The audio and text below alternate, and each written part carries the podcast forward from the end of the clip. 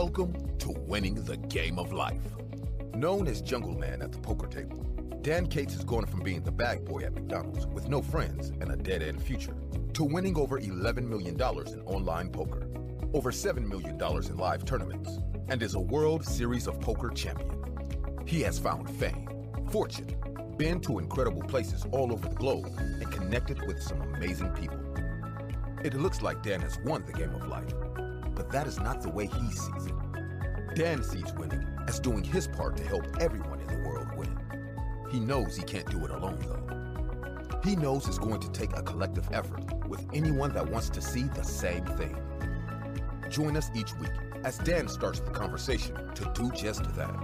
On the show, Dan will interview incredible individuals that have made the impossible possible, those that have won the game of life, and those that want to help others win as well. Hit subscribe and follow Dan's journey on Instagram at @TheDanCates. Let's explore anyone and anything that can help make this world a better place, increasing the odds of us all winning the game of life. And now, here's your host, Dan Cates. What's up, everyone? This is Dan Cates, and I'm lucky enough to have the great Phil Hellmuth on my podcast. For those of you who don't know, Phil is he's one of the biggest winners ever in poker. He's got 16 World Series of Poker bracelets. His winnings exceed 29 million. His recorded winnings, he's undoubtedly won many more. And he's 19th on the all-time money list. Thank you, Phil, for being on the show. Yeah, I mean, I think the all-time money list is a bit of a crock, actually, between you and I. I mean, you have these guys traveling all over the world, 20 or 30 of them playing 100K, 200K, 500K, $1 million buy-ins, you know, and how many of those guys are way, way ahead? You know, if you took the 20 or 30 and you average them over the last 5 years, no one's way ahead, but their numbers have all jacked way up. You know, I was leading the all-time money list for a while, and I thought I deserved to be there. Mm-hmm. But I mean, like, I don't think it means what it used to mean. I think you're right, especially with these big buy-in tournaments and everyone's obsession with bigger and bigger and bigger. It for sure doesn't represent who's actually made the most money by any stretch anymore. It's not really feasible for only. You know, USA Today did this article on ROI like in 2012, believe it or not. Mm-hmm. And, you know, they had this chart, right? And I was a little speck at the top. You talk about an outlier. I was so far up there that it was just one little speck. And that, you know, return on investment, because, you know, I made whatever, $12 million or whatever it was, my first 12 million playing in like 10K max buy-ins, but mostly 5Ks and 1Ks. So the ROI, you know, which I think is more important, but whatever. You know, let's move on. That's just my own ego talking. You know, I had an amazing World Series, and so it was pretty cool. 7 final tables. No one had ever done that before. A bracelet, and then, you know, and then 2 seconds. Now the seconds I still think about every day. One time I got a little tired, and then the other was after Daniel and I and Jeremy Osmus played for 3 hours of heads of a three-handed. The heads-up match lasted one hand. So, you know, so I keep thinking back, could I have done something different? You know, I had chip leads in both of those. And you think, wow, I could easily have had 3 bracelets, or with 7 final tables, I could have had 7 bracelets. It's kind of unheard of. So for me, it was kind of, you know, there's too many people out there in poker. You know, too many of, like, the world thinks I'm the greatest poker player in the world. And even all the young guys will say I'm the greatest of all time. Fine, greatest of all time, whatever. But what I really wanted to be was the greatest today. And then, you know, to show up with 7 final tables, you know, at least I'm in that conversation. People are saying, wow, that was pretty, you know, and if you look at, you know, you look at all the measures, you know, Daniel Negreanu's 25K buy-in where they started like 10 years ago. I'm leading that. And so, but anyway, all right, this is all bragging and ego. Well, you get this is a good spot for, the bragging ego a little bit. You know, you get to say your spiel and all that. Feel like, what's this platform for? Well, for a bunch of things, but bragging ego, it's got its spot too. Yeah, I mean, you're absolutely right. But it's also, you know, I think Jungle Man, for someone like me who's battled ego their whole life, the cycles get less and less. So, you know, one weekend where I hosted an event for Tiger Woods, and then Michael Jordan ran 50 yards to catch up with me. And then the next day, someone emailed me, it's when Obama was president, and said, hey, Obama was asking how you're doing at the World Series. And I'm like, woohoo! And I walked around with my head up my ass for 3 weeks. I think I was on 99 World Series of Poker Cashes. And all I could think of, all I wanted to do was tell everybody this, Michael Jordan and Tiger and Obama. All I wanted to do was tell everybody these stories. And you know, so ego was very destructive in that moment for me. And then the cycle gets less and less, right? Maybe that was 2000, I don't know when, but you know, the cycle gets less and less. You get kind of high. So I'm coming off the 7 final tables. I'm coming off a weekend in Miami where I'm staying in this $110 million house.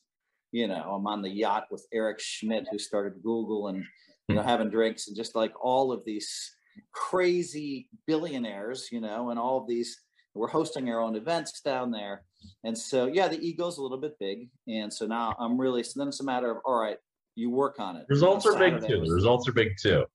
In my Saturday, I'm at the Warriors game with the owners, you know, sitting courtside. We're in the back eating sushi, and you know, then we're going to dinner with the coach. And so it's kind of this crazy life, and you just try to make sure that you don't talk about yourself too much, which I'm going to do on a podcast, fine. But well, you shouldn't do it on a podcast. Podcast is about you. So there you go. Perfect. That's fine. But in society, then you want to be able to ask people how they're doing and pay attention. And actually, it sounds like my ego's out of control, but it's somehow it's not too bad. But anyway. I think anytime a young up-and-coming player with their sims and their math and whatever talks some kind of crap about you, you should say, Obama asked me how my tournament was doing. That's just your response. There's not much to come back to after that. I had no idea this was the case.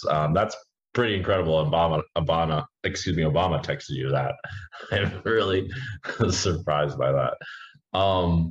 So I want to ask you, with all these young kids and their software and their math and simulations, all that crap and talking shits and whatever else they're doing, how are you managing to be so competitive these days? 7 final tables. Was that this World Series or? Yeah. That is a pretty impressive track. How are you managing to be so successful in spite of all these kids working hard and coming up with all these softwares and all that? Yeah, I mean, you know, I thought GTO was flawed from the start. And I looked at, I didn't spend any time looking at it. I waited a couple years. Then I finally spent an hour or two looking at it. And I'm like, oh, that's what they're doing. These fucking people are floating me. It's kind of unbelievable. But the very next day, I won a bracelet. The very next day, I entered the No Limit tournament. And a day and a half later, because it was the Turbo, or maybe it was that day. I think it was a day and a half later. Yeah, even the Turbos are 2 days. I had a bracelet, and it's just because I thought, wow, they're going to float me on the flop. Fine. I'm going to bet every flop, and then I'm going to smash every turn. And so, you know, so I'm just actually picking up free money if they're going to float me because they think they're going to outplay me. It was just a weird thing that I happened to study it. So I thought there were a lot of flaws in GTO. I don't want to go into what they are because for some reason, people still misunderstand No Limit Hold'em. And then, you know, solvers, sure, I've never used a solver. I studied GTO 1 hour of my life and didn't like it. But I saw, when I watched some of the high limit stuff, I think they're making a lot of mistakes, a lot of fundamental mistakes. And so, you know, the solver stuff actually creates, I believe, more action for you and I, because I believe, I could be wrong, that when I see these guys that are doing solvers, they're putting a lot of chips in all the time. And that's the style I want to play against because I'm super tight.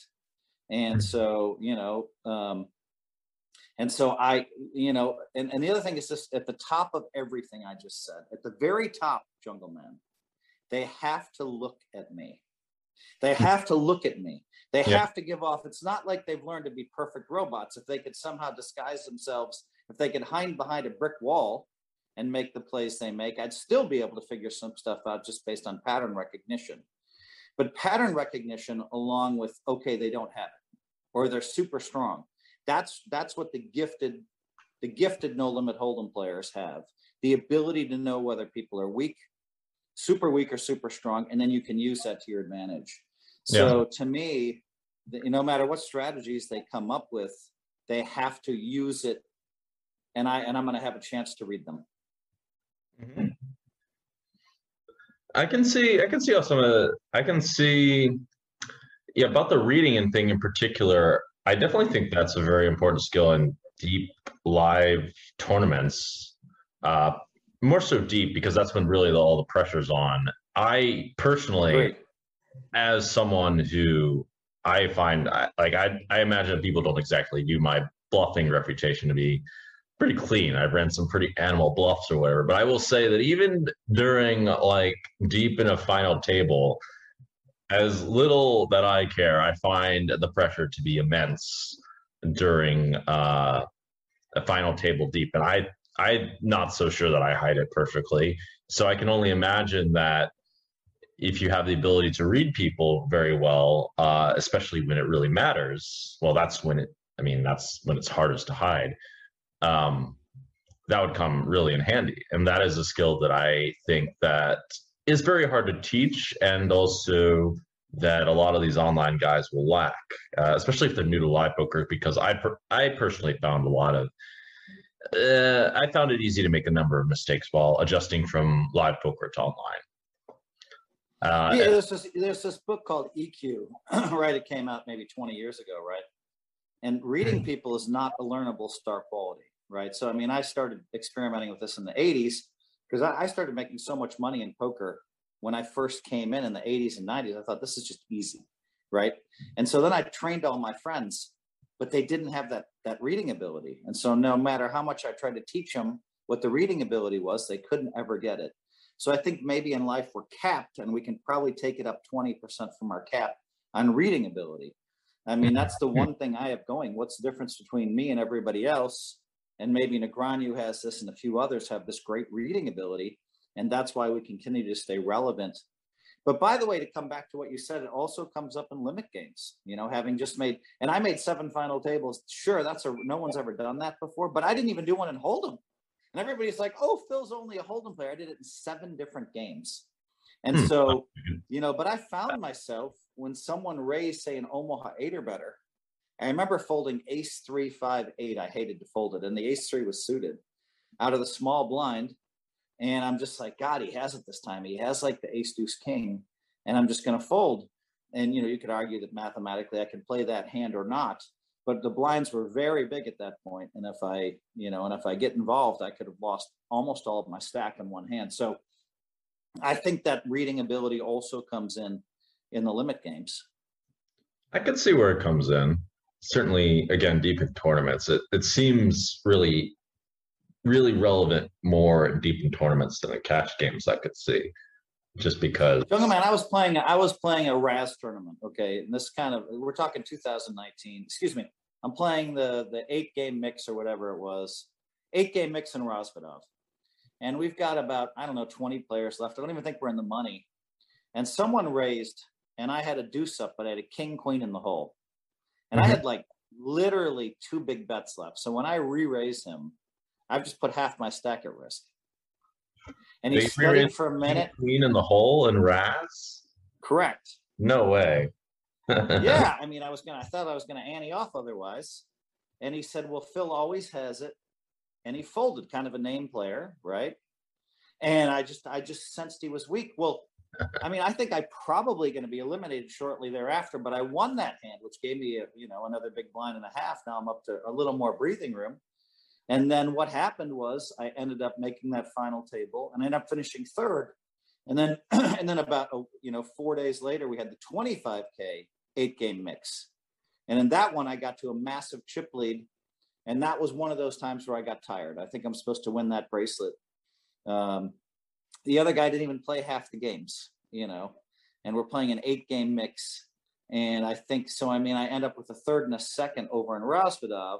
And then the very first tournament out of the box in 2021. So, I mean, the last real world tournaments You know, I had a third and a second. First tournament out of the box, I make the final table in horse. And then over that 17 days, 5 more final tables. So it's kind of incredible to have that one that I had in the mixed games. But yeah, sometimes you have to use your reading abilities in very weird ways. And, you know, I mean, I just laid it all on the line in that hand. And like I said, I was getting short and I just sensed weakness and said, fuck it. I hope you showed. That's the King, Queen, and Razz. Hell no, I didn't show. I folded it face down. And the guy asked me, did you have it? And I pretended my music was on. Oh, man, I'm not even crazy enough for that one, man. That one's really intense. How did you get started in poker? Yeah, I was going to University of Wisconsin. We're talking about, you know, 1984. Jeez. Yeah, 83, 84. And then I found poker. It was kind of, you know, there was this game that existed. Maybe it was my third year there. Maybe it was 1985 or 86. And I found this small stakes game at the Memorial Union. And that was famous because that's where they used to smoke pot in the open. In fact, Jungle, you could smoke pot in the open in 1985 at this Memorial Union, right? No way. And you couldn't play poker. So they stopped us from, like, it was fucking outrageous. I'm like, wow, this is discrimination against poker. Oh, this smoke pot here, but you can't criminals playing poker.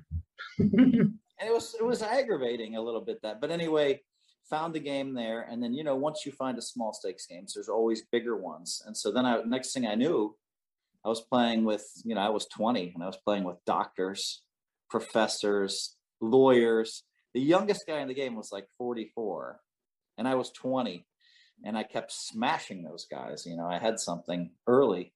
That's where the ego starts. I had 20,000 in the bank. You know? I had 20K in the bank. I paid off my student loans, you know. 1985, 20K? Yeah, it was a lot of money for me. I mean, I never had any money in my life, you know. And must have been a lot of that in 1985, yeah. 86, 87. And then I started going to Vegas right when I turned 21, and I just lost 10 trips in a row. But I also played other games like Baccarat, craps. I played those games. And, you know, and I kind of probably when I was 21, 22 was a little bit too addicted to those games, not to where a lot of people are addicted, but, you know, I liked them too much. And pretty soon by the time I was 23, I'd quit all those games. Now that I'm, you know, older, I'll go play those games for fun or entertainment. I'll play blackjack. Just, I know that I'm even money, or I'll play a little baccarat just to hang out with people. But that's just like the money's completely irrelevant to me now when I play those games. I think a lot of people that are listening to the podcast would like to hear about the story of you losing 10 trips in a row to Vegas or having issues with house games, just because I think, you know, no one's really perfect. And certainly with someone as much success as you, to hear that you had something had struggled as hard as like losing 10 trips in a row, that must have been very frustrating, especially when you're trying to... Yeah. You're right, and people like to hear some of the like to hear that it's not just straight up, and it's not just straight up, you know. Mm-hmm. Yeah, so we're talking about those.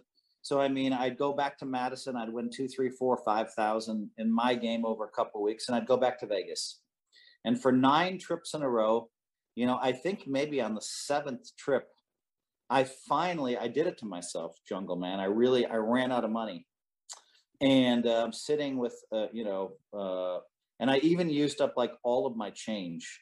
And so I'm caught in a Vegas hotel room with zero money.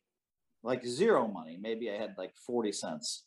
And I somehow have to get to the airport. I have to check out of the room. I'm not even sure that I had the money to pay the checkout in the room. Probably did, but I think I'd prepaid but anyway, I don't think I had a credit card. And so I remember that was miserable. And I told the taxi driver, I said, listen, before I got in the cab, I said, listen, I have zero money. Can you take me to the airport? And he said, what the hell? Takes me to the airport. I called my mom. I'll never forget. This is a very, you know, huge moment. You're spotlighting one of the big moments in my life. And my dad picked up the phone and I'm like, fuck. My dad is a PhD, a JD, an MBA, and he hated that I was playing poker.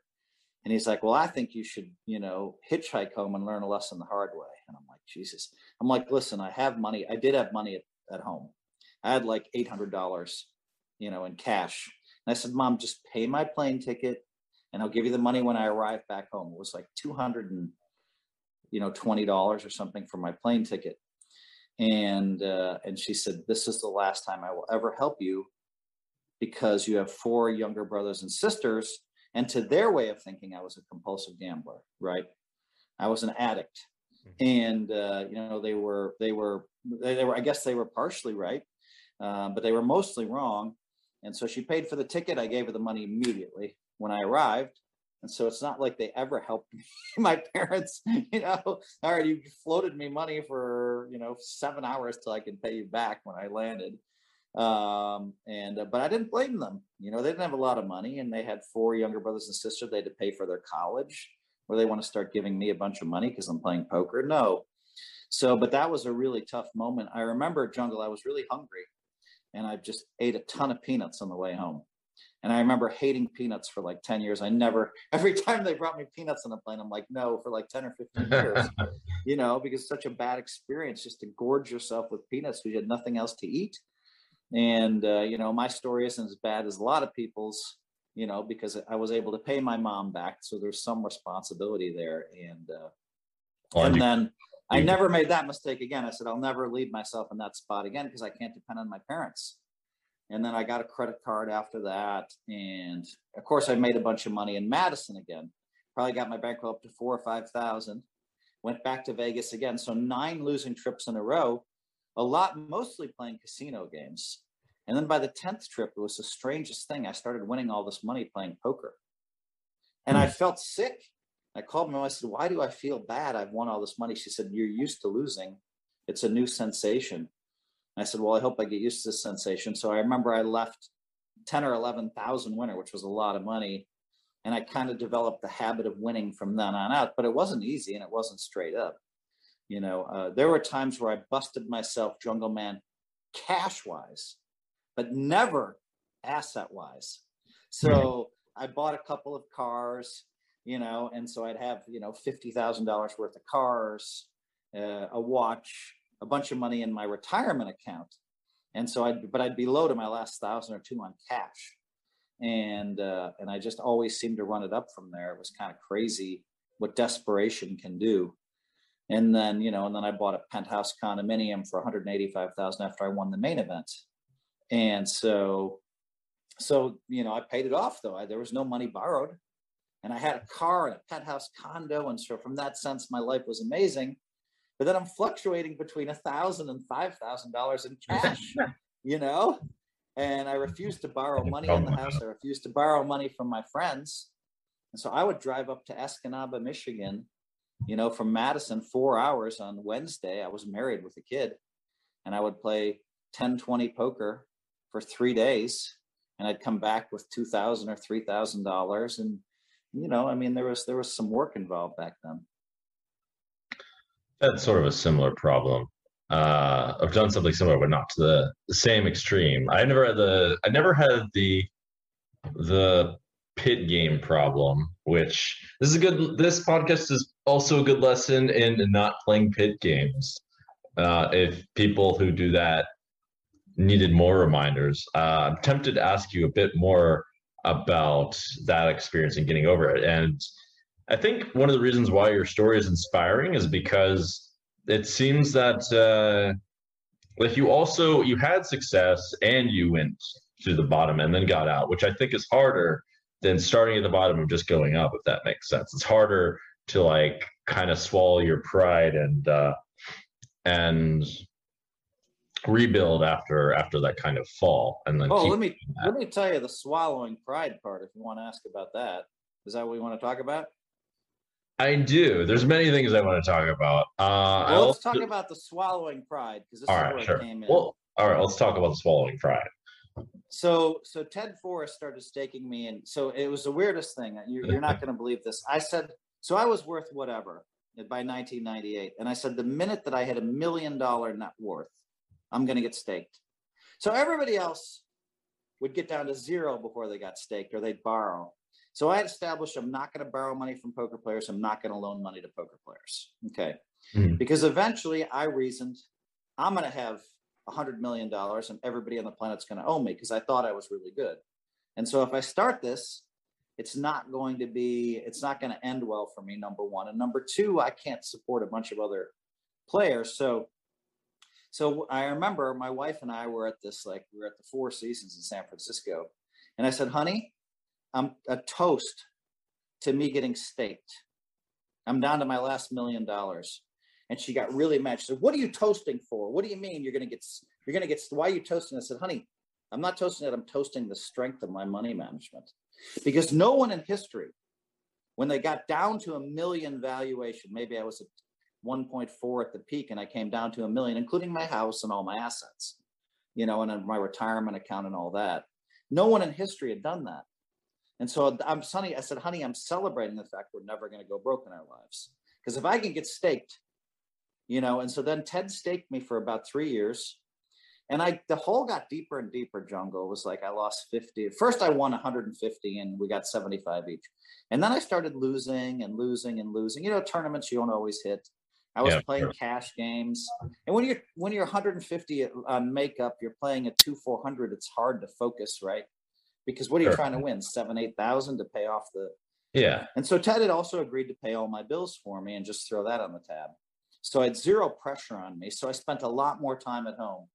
And then in 01, I won 3 bracelets. And I remember handing Ted Forrest $500,000 in cash. Here's your makeup. Here's your profit. Right. And I had like 70 myself. That's another story of Ted having it put in a bag at the Horseshoe, slinging it on his shoulder and walking into the dingiest, darkest parking lot in fucking America. And I'm like, dude, I'm not going to die for you. I don't know what you're doing. Can you just get a security guard to Ted was pretty goofy. We made it to the car and he went over to whatever the Mirage at the time and just put the whole 500 in play there or whatever. Just put it in his account. But anyway, I was kind of goofy to be carrying around 500 in cash. But yeah, the desperation then started for me when I decided that I was going to go to the Commerce and play poker in February like everybody else. But I'm now Phil Hellmuth, who just won 3 bracelets. I'm Phil Hellmuth, who everybody's talking about how great I am. And hey, you can't just aside. You gotta step up and show people what's up. Right. So instead of playing in the 600, 1200 game, I walked by that. I walked by the 400, 800 game, and they're both going. I walked by the 200, 400 game, and I went to the 100, 200 game. And I know everybody in the fucking room staring at me and whispering, Phil's broke, Phil's broke. Unbeknownst to them, knowing that I have at least $1 million, of course, But I talked to Ted about it, and I said, listen, this is about feeding my family. This is about putting the ego to rest. This is about you start where your bankroll tells you to start. And swallowing the pride, walking in there day after day in the month of February and knowing everybody's saying shit about me, it was very good for my, it hurt. It was very painful, but that was all ego. Why is there pain? It's all ego. Cause everybody's whispering, there's Phil, he went to the fucking 153 game, and, but I did it. I did things right, Jungle. And, that matters more than people saying something. And I think people don't say it that much. They don't care after a little bit, but definitely doing things right is more valuable than. No, but Jungle Man, same thing with you. When you and I are very famous in poker, right? Mm-hmm. Everybody knows you. Everybody knows me. And when they see us playing small, they can't help but say something. That's just the way it is. You can't be the biggest name in poker, which I am or was. And you can't be that big and expect to walk in a room and play in like the 4th smallest game without somebody. So I'm sure they were all talking. I saw them pointing and laughing, but I just said, fuck it. This is about feeding my wife and kids. And, oh, by the way, I have a house that is now worth $3 million because I got lucky with my house. Damn. From 900 to 3 million in 3 years because I'm in Palo Alto. So I had a $3 million house paid for. And so they don't know this. And I had whatever, another 500,000, 600,000 stock market or whatever, but I'm choosing my poker bankroll was 30,000 or whatever, or 20. Yeah. And, so everybody's, oh, why don't you borrow money? You can do this, you can do that. No, I'm going to fucking do it the hard way. I'm not going into debt. That's the real way to do it, is to do it the hard and the right way. It's just the hard. It's hard to do, man. I know you struggled for a while there, Jungle, when you had money, when all your money got locked up. You were playing some games, and it was hard for you to play in the big game, and and that's just a little bit of a struggle. That's the way it is. Yeah, I learned different kinds of lessons during that period. A bit of a longer story. Well, now that you've reached the pinnacle of poker success, I mean, it seems like it shows in all these extravagant and let's say less obvious ways to a lot of our poker audience. In ways that people in our poker audience don't necessarily appreciate, I think is a better way to put it. I see you've got the Bitcoin Platinum hat. I kind of have an idea of like the kinds of things you do in Los Angeles, and even you were mentioning like you're involved with some businesses, and this sort of stuff intrigues me personally. And I think this is, another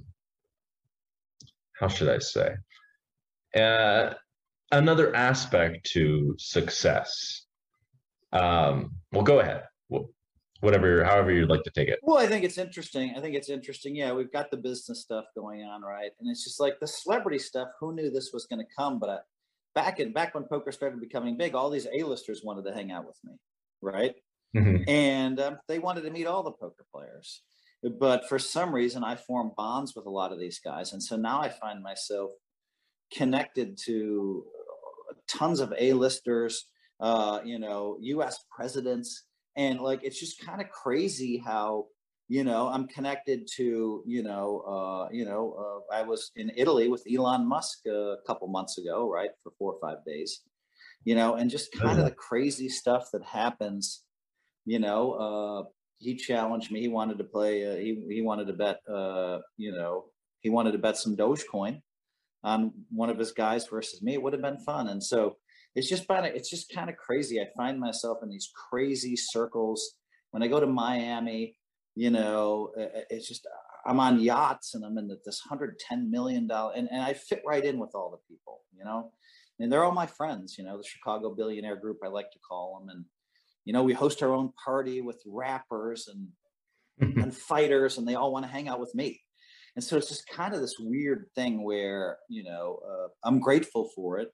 I wasn't expecting it, but my life's become very aspirational. Even when I flew to Miami, my friend's like, hey, if you want to fly 12 hours later, hop on my jet, And another friend's like, hey, if you want to fly home a day later, hop on my jet. And I just took the commercial flight. Both ways. I mean, for one reason, I get to not talk all day, which I kind of like because I'm pretty busy. And then Jungle, all this business stuff's been crazy. I'm on 15 advisory boards. I'm helping all these companies. We did 3 SPACs. I brought the company in. I brought Rush Street Interactive into my SPAC. So the way it works, I put in $300,000 into my SPAC. So you send in it, you wire it, and the next day it's $900,000 on the street.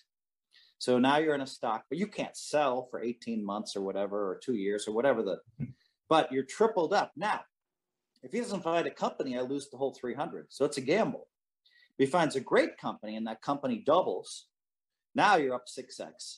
So I found Rush Street Interactive, as the company, and Rush Street's trading at around 18 right now. I have to look at, it was at 20. So at 20, I have 1.8 million from my 300K. That I put in a year and a half ago. But also since I found the company, they gave me a couple $1 million bonus, right? Because I brought the company in, I vouched for the CEO of the company, and the company, I also vouched for my SPAC, 2 very powerful business guys. And so they gave me a couple $1 million bonus, which was stock and cash. And so that was a lot of fun. And then that led to our second company, which was Genius Sports. Now, we're not going to come up with Genius Sports if I'm not involved. I didn't find them. But because we were in the gambling space, Genius Sports availed itself to us, right? And they're a duopoly, okay? They have an exclusive deal with the NFL. 95% of the people that bet on the NFL, they have to come through Genius Sports for their data rights. And so then Genius Sports, and then the other one, then their third SPAC, which I had nothing to do with, I can take zero credit, is we did this IONQ, we did this quantum computing company.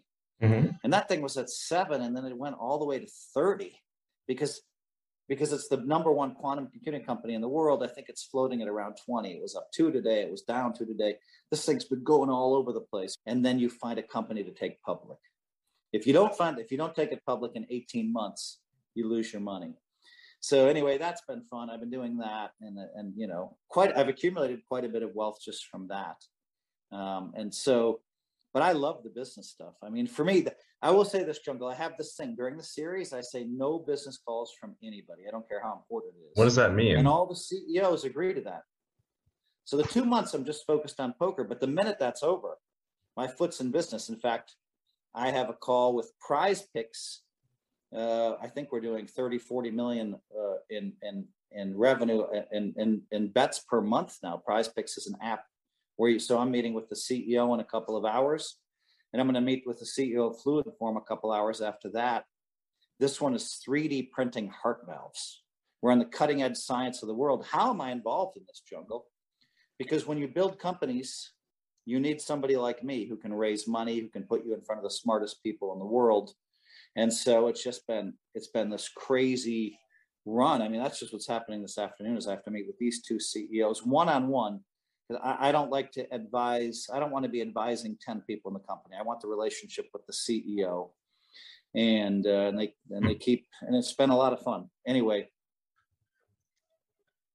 Yeah, I feel like even I'm thinking, wow, this is pretty impressive. I had no idea that you had like this much business stuff going on. I feel like we like skipped somewhere at some point because there's you winning all these tournaments and then all of a sudden, boom, A-list celebrities. And then and now you're like a serious businessman and you're involved in all these like companies across many different fields. And it sounds like you're providing some strategic value for them too. What happened in between all this? How did you get on board from poker to this like higher sort of platform? In my opinion, like the world of business is like, I view it to be something like a bigger game than poker. This is part of what it's 1,000x bigger than poker, right?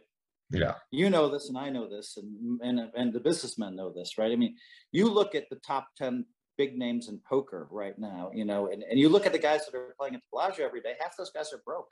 3/4 of the guys are broke. You have money, I have money, but we know a lot of these guys don't even have money. So they're working hard. They're playing 1,000, 2,000. They don't have any money. They're getting staked. But to come back to the business thing, I think in 1997, I decided that I love my wife. You know, I've been married 32 years and I love my kids and I want to be home for them. So I decided that I was going to become a businessman. And then things slowly progressed. I think I joined this company called Lasso Gear. So we do socks. And so they're the best socks ever made. James Harden wears our socks when he plays. Cam Newton wears our socks 24/7. All these major athletes, Draymond Green works out with our socks. All these major athletes are wearing our socks. And they're the tightest. They fit all the way to the knee. I've never had them socks held up before. But Lasso Gear is the company. And Partha Unavas, the CEO, well, I started helping him, and I provided so much value to him, raising money, introductions to people all over the world, introductions to VCs. He started telling other founders about me. These other founders started coming to me, and then other founders told other founders. And all of a sudden, kind of the word of mouth, Phil can help your company. How can I help? I'm really, really good at the seed stuff, right? So if you have a company that's worth between 2 and 10 million, I can help you raise money. I can help you with strategic vision. They love the strategic vision. And my strategic vision is great at the beginning, right? Company building. But then at some point, like let's talk about Lasso Gear, right? At some point we hired Uli Becker, right? Mm-hmm. Uli Becker was like the CEO of Adidas. Or COO of Adidas. The minute we hired him, I'm like, all right, I'm not as useful. Because here's a guy that knows a lot more than I do that's industry specific, right?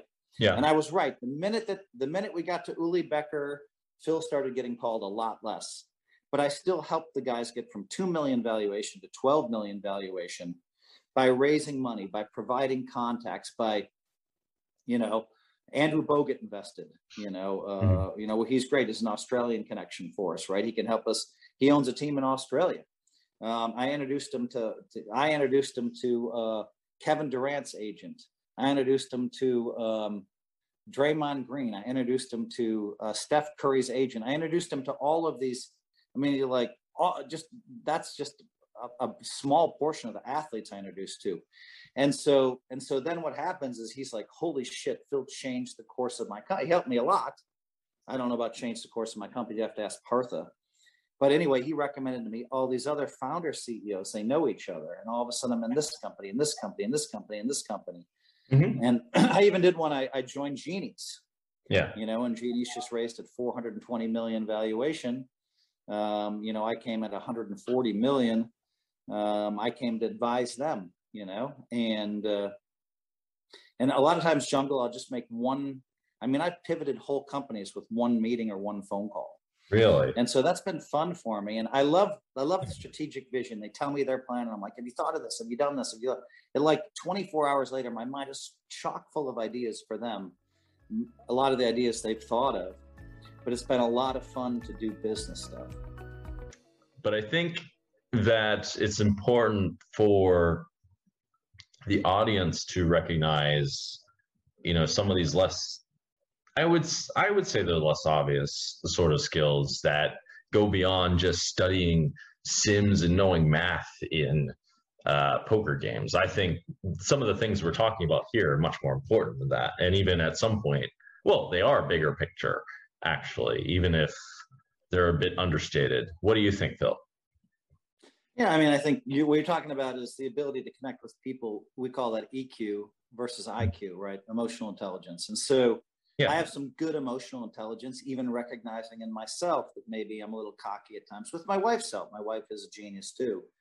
And she's great. Yeah, I mean, she's very powerful, but she has no ego at all. I mean, I laugh at her. I'm like, hun, you're a Stanford doctor, for God's sakes, and you know, and everybody loves you and you get along well, but she doesn't have much confidence. She's beautiful. She's a black belt in karate. You know, she's my age, so older, but I don't know, I'm still crazy about her, physically, mentally, I'm all in with Kathy, and she's amazing. I mean, that's winning a life right there. I mean, that's really that helps a lot. Yeah, and she's cooler than I am, and so occasionally I'm like, hey, how should I answer this text? But I think in connecting with people is important, right? And so I learned that the hard way, right? And so, you know, Jungle, you and I might be hanging out, and then some billionaire comes up to us, and he's like, oh, that's Jungle Man and Phil Hellmuth, right? I want to talk to him, right? I don't care if it's a billionaire or a regular person. I'm going to be really nice, and I'm going to make maximum effort to connect with that person, because that's important in life, you know? And then I think, you know, when it comes to the business stuff, being connected to, like, I mean, I think I have a different perspective than everybody else. So when I started playing with a bunch of billionaires in Palo Alto, I taught them all how to play better, right? Somebody like Mike the Mouth, you know, and I remember I made a bunch of money, you know, in the pandemic, right? And, well, I don't want to tell that story. I'll just say this. You know, we're talking about connecting with people. And I think that I immediately taught everybody to become. So if you look at Draymond Green, right, who you know, is an amazing athlete, but amazing guy. His poker game is way up here as No Limit Hold'em, because I've trained him. I've sent him. We played together a lot in the pandemic. You know, we sent each other 100 texts, 500, 1,000 texts back and forth. I'm teaching him. I take pride. So am I going to beat him for much money the rest of our lives? No, because he's a hell of a poker player. And so is Chamath, and so are all of the guys that I'm fortunate enough to hang out with. You know, my group, my billionaire group, as I'd like to call it, if they go and play with the New York guys, the New York billionaires, the Chicago billionaires, they're going to win. Billionaire team. Because they've all been trained by me. So I mean, some people like Mike the Mouth would be, wow, you trained everybody. And so when we had an online game, I said, I want you to train this guy and train this guy. I'd have Mike call somebody. I'd have, you know, Ben Yerushalayim call somebody and train them and help them, because, you know, I mean, like, it's not just, and so I think that's a different perspective. I'm going to train all of the, But then also you have more of a relationship, right? But, you know, I find myself fortunate to be involved in the groups I'm in, and they know that I'm not a hustler, you know? I've been hanging out with Mr. Beast, and I said, Mr. Beast, listen, he came to my house, right? Now, he's the second biggest YouTuber in the world, right? Or number one on YouTube. And, you know, his Game of Thrones, he did the Squid Games. My wife and I just watched Squid Games because I want to watch his. So Squid Games took 12 years to make and 9 months to 100 million views.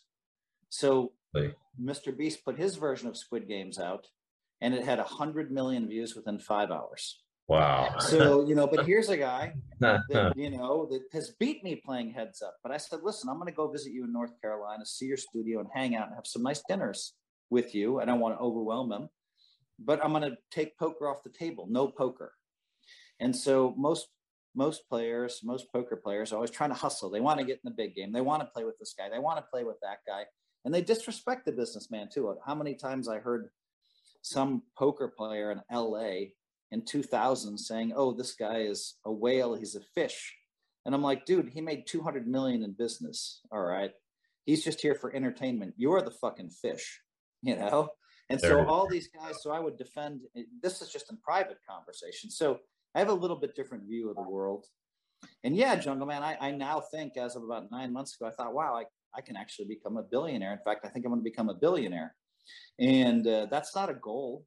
I'm not trying to become a billionaire, and I'm not saying it's going to happen in the next 7-8 years, but it could, you know. And so the business stuff leads to a very comfortable financial living for me, right?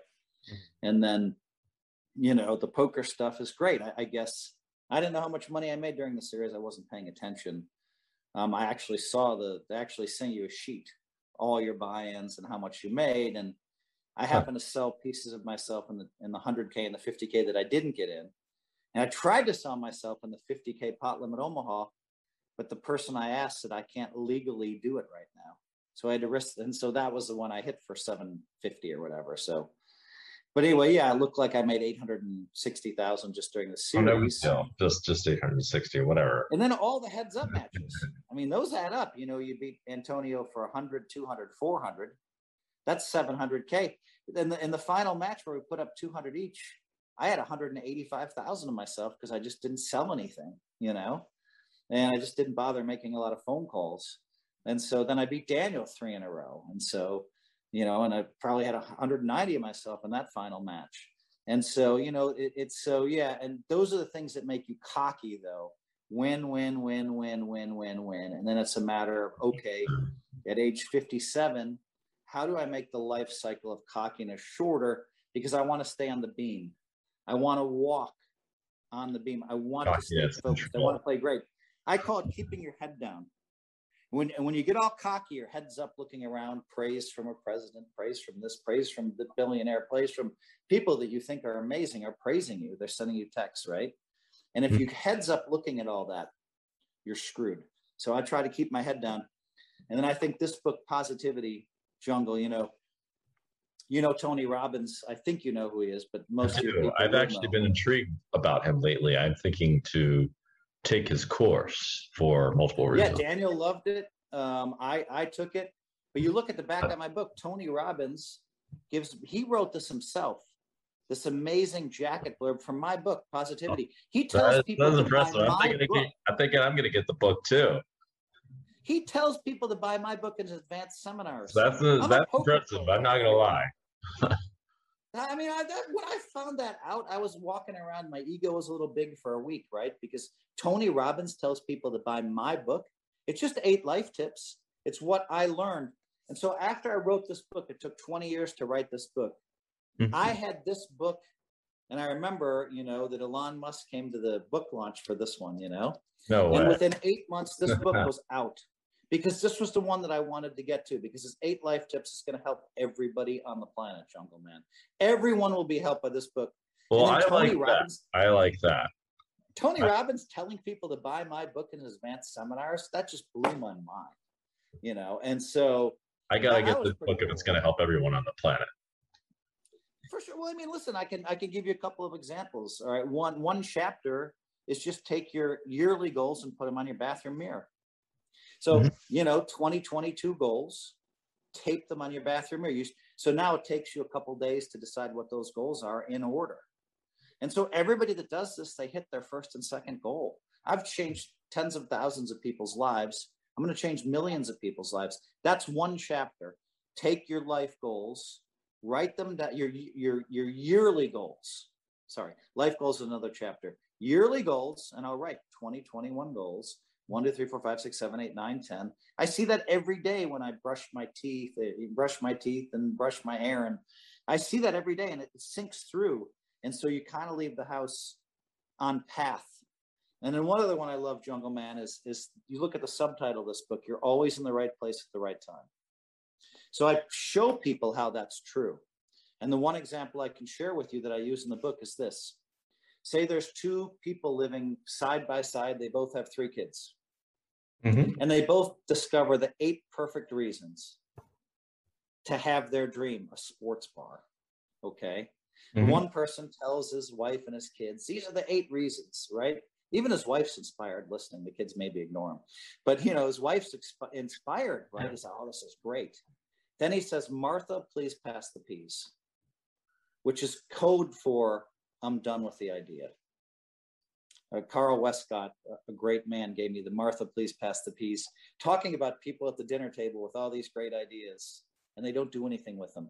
The guy next door, same situation, same amount of kids. You know what? The 8 perfect reasons for a sports bar, okay? Right? He makes one simple adjustment. The other guy doesn't. He says, you know what? I'm going to stop by my favorite sports bar tomorrow. There you go. I was about to say, enough of this, like, talking about stuff and not doing it. Let's just do this stuff. Let's like, yeah, you do stuff. You're a doer. You don't need that lesson, but it helps to see it. And so what happens, Jungle? That guy on the way home from work, he opens the door to his favorite sports bar, but that door has been opened physically, but also figuratively. Behind that door, you can see what you can see all the possibilities by opening that figurative door and pursuing one step towards his dream. He could run into the owner of that sports bar. That's the next door. Talk to him. Maybe the guy says, I can help you with finances. Maybe the guy wants to sell him his sports bar. And so now you've opened a door, then another door, then another door, and then another door. That's what great people do. They open doors and they end up with the perfect sports bar. That's what they do. But the rest of the world says, Martha, please pass the peas. And so this is an example from this book, which takes 70 minutes to read, okay, that shows the world they're in the right place at the right time. Most people aren't ready for that. That I happen to completely agree with. And that's actually because of that kind of philosophy. You illustrate it in a totally different way through a more real world example and like some of the things that actually can happen. This is part of the reason why I do some unusual things such as things that don't result in actually making money, but that open up a ton of doors. This is partly why I went out and started my charity foundation, even though I didn't know the first thing about running a charity foundation, and I'm still learning. Of course, it's a bit complicated. Jungle Man, let me tell you, I talk about charity in my book too, right? And what you're doing, I've raised $66 million at events I've emceed. And sometimes I see other guys talking about, and it doesn't matter. $66 million, maybe it's up to $70 million, right? Oh, yeah. It's crazy. And I'm not saying that I do any of the work, but I show up, my name's on the event, and I MC the event. And I come in and I have the microphone for 8-10 hours. That's what I do. But let me tell you what there's a personal benefit for you and me. We feel more of a sense of entitlement to make a lot of money. So when I feel more entitled to make $1 billion because I've never cheated on my wife, because I raise a lot of money for charity, because I help a lot of people out, right? Yeah. And so then I feel more entitled to win, because I say, why not me? And now you're doing a similar thing. You're opening a charity. You make a lot of money playing online, but now you're using it for a specific good purpose. And you say, why not you? You're going to make more money in your own life because you're helping other people. Well, I hope you're right, Phil. I really do. I hope you're right. It hasn't been working out that way so far, but my priorities have shifted. I had a, yeah, so it's a subject for another time. Speaking of which, I know we're a little bit over time, Phil. I'd like to keep going. Do you have extra time? Yes, hold on. Let me say one more thing, Chamath. What you said was very interesting is this, Jungle Man. You said that I think of the truth as being this amorphous blob. Yes. Called green in color. It's floating out there. So I came and showed you the one angle of why we're always in the right place at the right time. Tony Robbins comes from this direction. We end up agreeing exactly. And you're coming from a different direction. That's what you just said. You believe everything I said about being in the right place, but you come from a different angle. And so the more you can show the world this amorphous blob of truth. Yes. Which this book is this amorphous blob of truth. Yeah. And any great book, How to Win Friends and Influence People by Dale Carnegie, is an amorphous blob of truth. It comes from a different angle. It's a great analogy, actually. And I'm pretty much on the same. No, I agree about your analogy about truth too.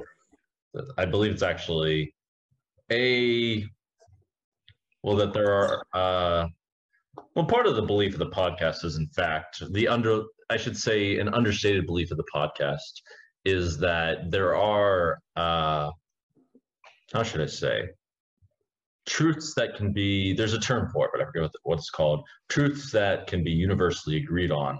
But we're all kind of getting to that in the same kind of way, that like these are the ways that you actually succeed in life.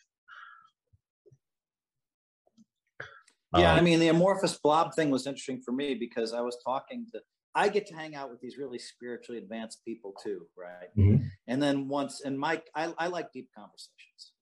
So I can talk to anybody about the Green Bay Packers or whatever, but that's boring for me after a minute. I love the Packers and I love talking about them for a couple minutes.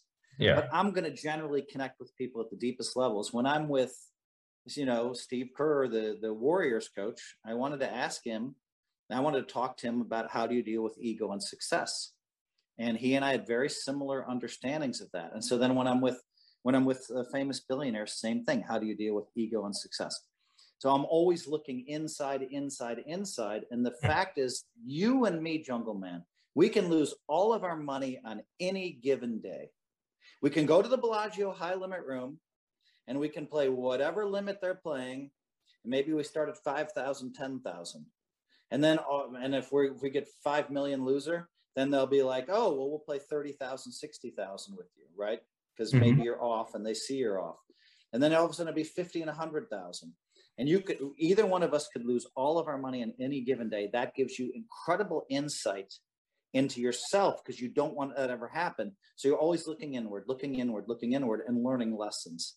And so, now I'm trying to share those lessons with the world in my book, Positivity. It's perfect. No, it's perfect. I think that secretly, I mean, I'm similar to you in that I can talk about, and maybe even more stubborn in a way. I could talk about, the Packers. I don't even know what sport they play. Frankly, I don't know I know they're a sports team. I don't know what city they're from, even though you just told me. I could talk about like some sorts of superficial things briefly, but I prefer deep conversations as well. And I suspect that a lot of people are this way. Perhaps one, haven't discovered it to some extent or don't realize it, and two, don't know how to have them. Correct. I also want to say there's, at least in my opinion, in what you're talking about in how the poker players don't see that in building relationships with these business people, or in educating them rather than looking at them as like a fish to be devoured, if you know what I mean. And this is one of the reasons why I don't like the term fish, because it has the implication that a fish is like a target, like something to take advantage of. I think that a lot of poker players hate that word. I rarely use that word. I agree. I consciously try not to. I use the word VIP a lot, which is what they use in Asia, in fact. Oh, and by the way, I wanted to mention, maybe there can be like an Asian billionaire, other like USA Billionaire match and see who wins. I'm honestly not sure. I think Paul, specifically Paul Foy, would do really well. I don't know about the others, but we'll see. That seems like a fun thing. I think that that would be something that would be entertaining to organize. I personally want to direct attention to an underlying concept of creating these situations, and this is what I personally believe in, creating these situations that are mutually beneficial, such as, for example, you teaching the businessman poker and them benefiting by learning and then you benefiting by building a relationship with them, et cetera, et cetera. But I want to, my personal belief is that it seems almost common sense as I say it, is that if everyone looks towards build these greater than zero sum situations where both parties benefit and ignore the ones where people get devoured and that sort of thing, it points to sort of a bigger game. And this is the podcast. What's the word? Cue the podcast name. It points to a potential situation where all of us can win, if that makes sense. And it's kind of this big spiritual game of like, does the greater good win, or what is the purpose of making all this money sort of thing? What are your thoughts on this sort of subject, Phil? Well, I see you. Yeah, no, I mean, I think, I think, you know, you talk about entitlement and, you know, you talk about like, I think the greater good is super important, right? So that's why, but because I've raised so much money, again, I'm going back to what I said earlier, because I've raised $66 million for charities and we give money to charities ourselves, you know, it makes me have a bigger sense of entitlement when it comes to connecting with businessmen. You know, the connections there, it's not there a lot of times, but you can try, you can put a little bit of effort in, you know. I think that, you know, one of my poker friends said that every single person that's a billionaire is evil. And I just laughed because I know like 20 billionaires and go ahead. 18 of them just created good stuff for themselves and the world. And so that's just a misunderstanding about some poker players, right? Now, if you came to me and said, hey, there's a percentage of guys that are worth 10 or 20 million or something that are bad, that, you know, that might even be a different percentage, but it's actually some of the biggest businessmen in the world are some guys that have actually, you know, gotten there by helping everybody, and they can only lift each other together. So, you know, and they provided value for the world as well. So, but I think it's interesting that some poker players look at it as, oh, it's so binary, you know. I hear that a lot. And it's like, go ahead. I cut you off. You're right though, Jungle. I would say, you know, I mean, I would say when you're playing poker with someone, you know, and they're interested in you because they're at the table with you, right? I'm interested in what they're doing. That's a natural interest, but I think poker players should cultivate that and learn that and find out how is this guy making his money, right? It's pretty interesting. And then sometimes you find yourself by asking about him and by kind of understanding how he's making money that you can sometimes then invest with him, either alongside him or into his business, or maybe he helps, you know, maybe you go to parties with him and you meet other guys that are trying to raise money, right? That are doing some interesting things. And so there's this whole dynamic sitting right in front of poker players of a great way to mentor someone at the table and then be mentored by them, right? And then, you know, and then you're going to help his poker game. He's going to enjoy playing more and he's going to have more fun. And there's a relationship there where you're laughing and having fun. And then all of a sudden, and on the other side, he could end up making you $1 million, $2 million, $10 million, God knows how much, because you're paying attention to what he's doing and you're drafting alongside him or drafting behind him, you know, is a better way to look at it. But there's all these possibilities that exist for poker players all the time. And they're just oftentimes too focused on what's my maximum amount of money I can win. I don't want to coach this guy because I could make . No, that's a very bad view. Take a more nuanced view of the world. And I also think that they can be a common a common subtle error of mindset is a lot of them, like you said, they're too focused on how do I get the most money, but they're not thinking I'm being really cold and being aloof and I should be more friendly or be more likable or make this experience better for the other person. Their error is because they're just not really thinking about how to make the experience actually better for the other person. And in doing so, the businessmen are like, I don't really even want to play or hang out with this guy because he's boring and wants my money and that's about it. Like, why should I even try to connect with this guy kind of thing? I think this is a common mistake and mentality people have. Yeah. And ultimately, it even seeps through. It seeps through beyond that in that, how should I say? If it seeps into the culture in that it creates this culture of people just trying to win, and poker reduces to this super competitive situation where all it is about winning. And it's, you know, when you see the tournaments on TV, everyone's super serious and like, that's the only fucking thing they care about. And then, it's not really attractive to a lot of people who are playing recreationally. They don't think about how are you going to create an environment that's welcoming and that sort of thing, let alone how do I or whoever's in the poker player's shoes become friends with the businessman that can help me, sort of thing. And I think that people are, I see that you're not like this way at all. I think that people are just too focused on this, like, what's in it for me sort of thing. I'm going to ask you a question, Jungle Man. Now it's going to come across as bragging, but I guess that's how I come across anyway. How much money do you think I've helped my friends make? It's actually a good question. And by the way, it doesn't come across. So maybe a tiny bit bragging. Whatever. It'll be okay for the sake of. When you hear the number, you're going to think it's bragging. Take a guess. All right. I am curious. Define friends. Is it like business people or? Just, friends that I hang out with 3-4 times a year that I'm friends with, or sometimes more often than that.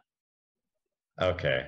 3 or 4 times a year is like pretty loose for friendship. I'm not. My best friend is Chamath, so I hang out a lot with him, but All right.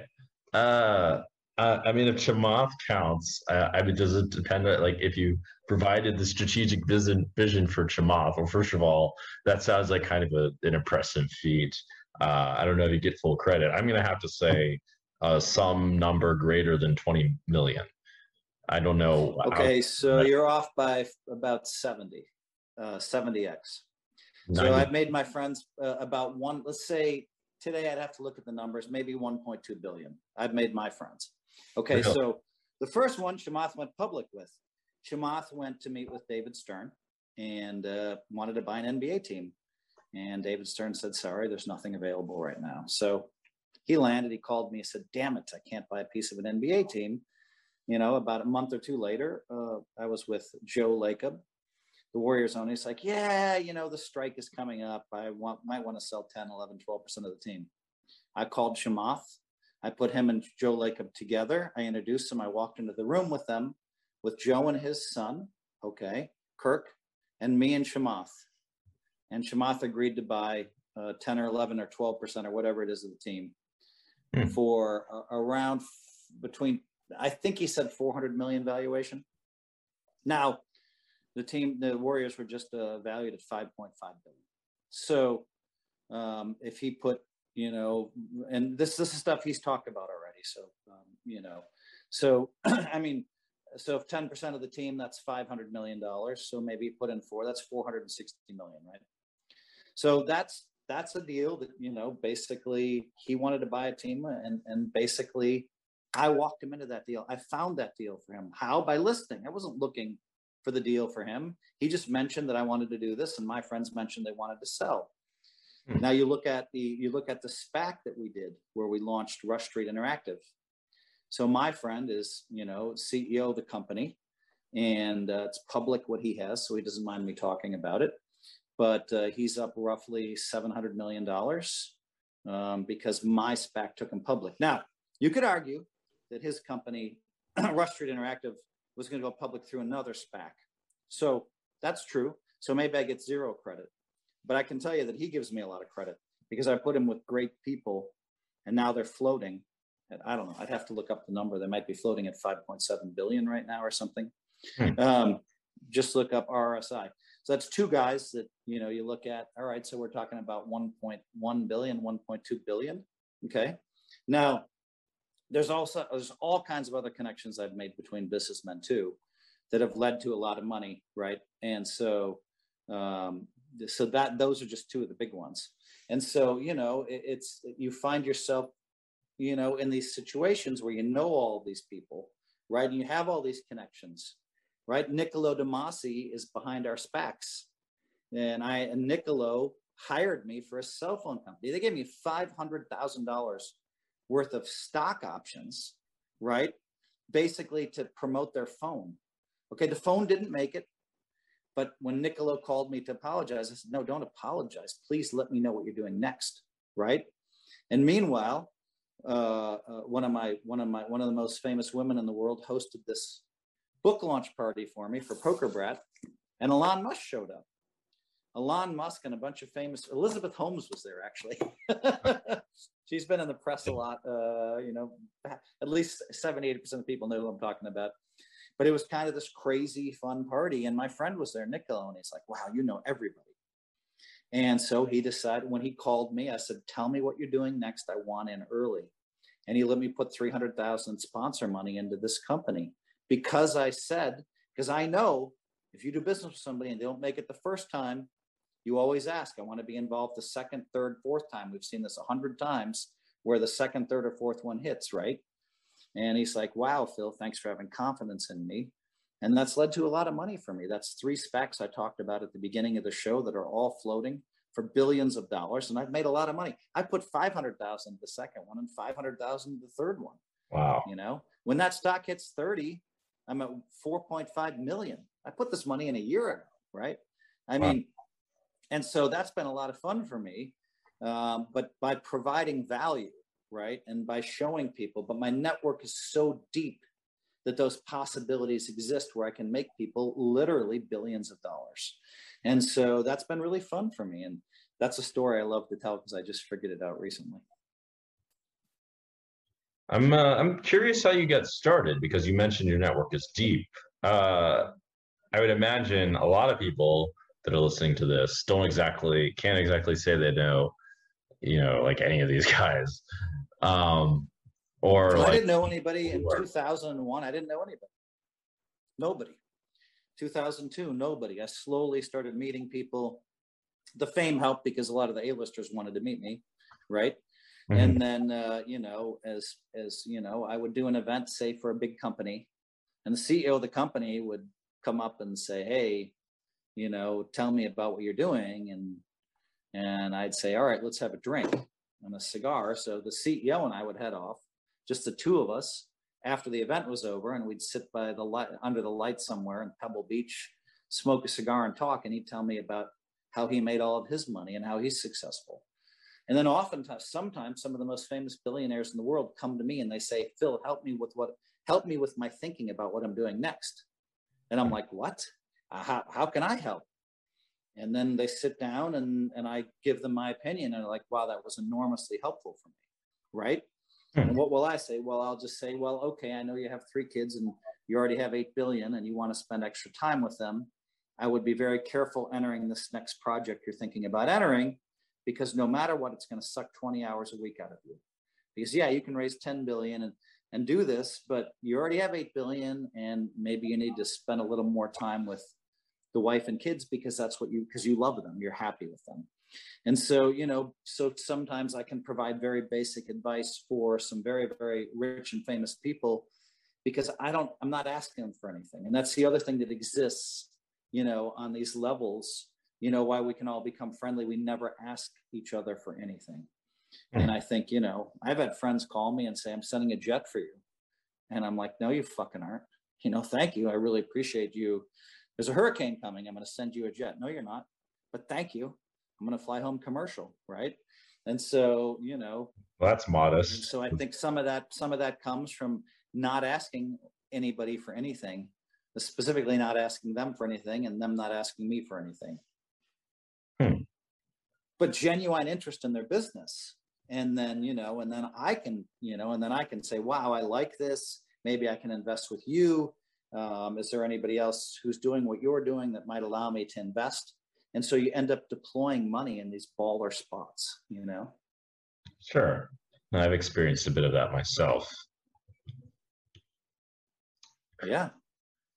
All right. Well, you know, my biggest project is Bitcoin Latinum. Yeah, I was even thinking, know, but, like, what about this thing? But I think you also are involved in Luxon, right? I could have been, but I decided not to. Okay. Formally. But Bitcoin Latinum is now floating on 8 different exchanges. The coin's at around $170 a coin right now. And that's been a lot of fun. And I think that, you know, we're waiting for it to get on Coinbase or, you know, or one of the really big exchanges, right? Yeah.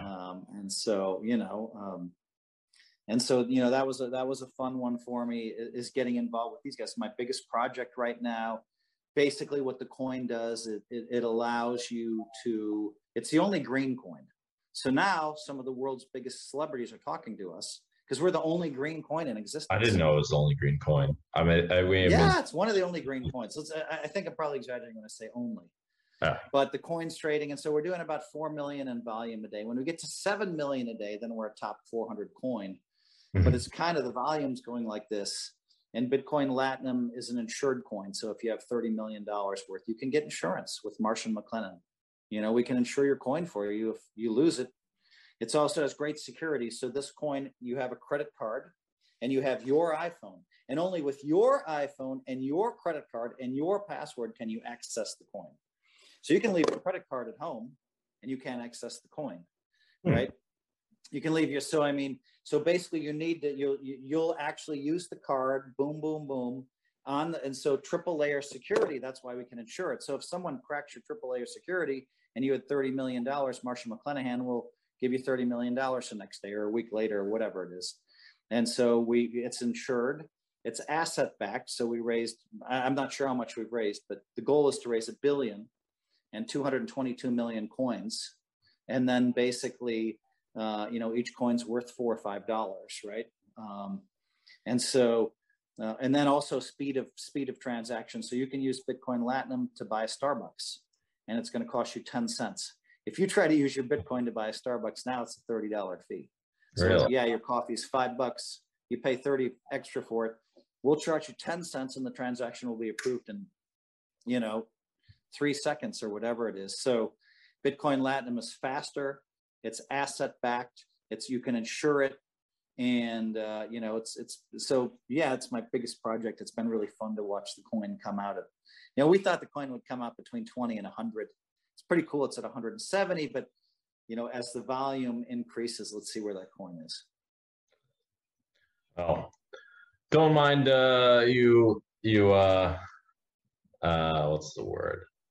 Advertising for the Bitcoin on the podcast. I've heard a few things. I've been a bit more tempted as of recently. It sounds good. I don't think I can legally give financial advice on the forum, but yeah, it could be exactly something. I'm not exactly, to be clear, I'm discussing the coin. I'm not telling people to buy or sell, and you have to be very careful. Like I couldn't even talk. I have to be very careful, you know, what I say, and I basically have told no one to buy, which is really smart. And then before a coin ICOs, you really can't say anything. So we've ICO'd on 8 different exchanges, so at least I can talk about it comfortably now. Oh, for sure. Well, yeah, but I'm not telling, to be very clear, and make sure you keep this in the podcast, I'm not telling anybody to buy or sell. Yeah, it's all fine. I mean, I personally, I don't even honestly know whether, what to think. It's hard. It's complicated to determine whether to buy or sell. Investing can be complicated in private projects, as I've learned the hard way. Is there anything else left out that you would like to talk about? I think we're good, and I think I have a phone call in 1 or 2 minutes, so I think maybe it's a good time to end. Okay. We're talking to the CEO of Prize Picks, Adam Wexler. It's been really fun. That's an app where you can place over and under bets in like 30 different states. Really? So, wow. Yep. Mm-hmm. I didn't know, including California. So I can do a bunch of over and under bets legally on Prize Picks right now on tonight's games, whatever they are, you know.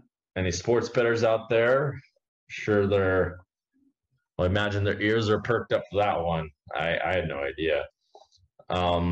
Yeah. So is there any place people can learn more about you? Would you like to share any contact information, your Instagram, Twitter, or website? Yeah, it's all good. You know, I mean, I think people can find me pretty quickly on Twitter and Instagram. So not a big thing. I think I'm Phil Hellmuth Positivity on Insta, you know? Yeah. Mm-hmm. I can put up your Instagram. 2:30. I'm getting the time to call him. Okay. All right, Jungle. Listen, I thought that was yeah. You did a really good job interviewing. I felt like you really kept it. You kept it on me, which I think is good when you're interviewing.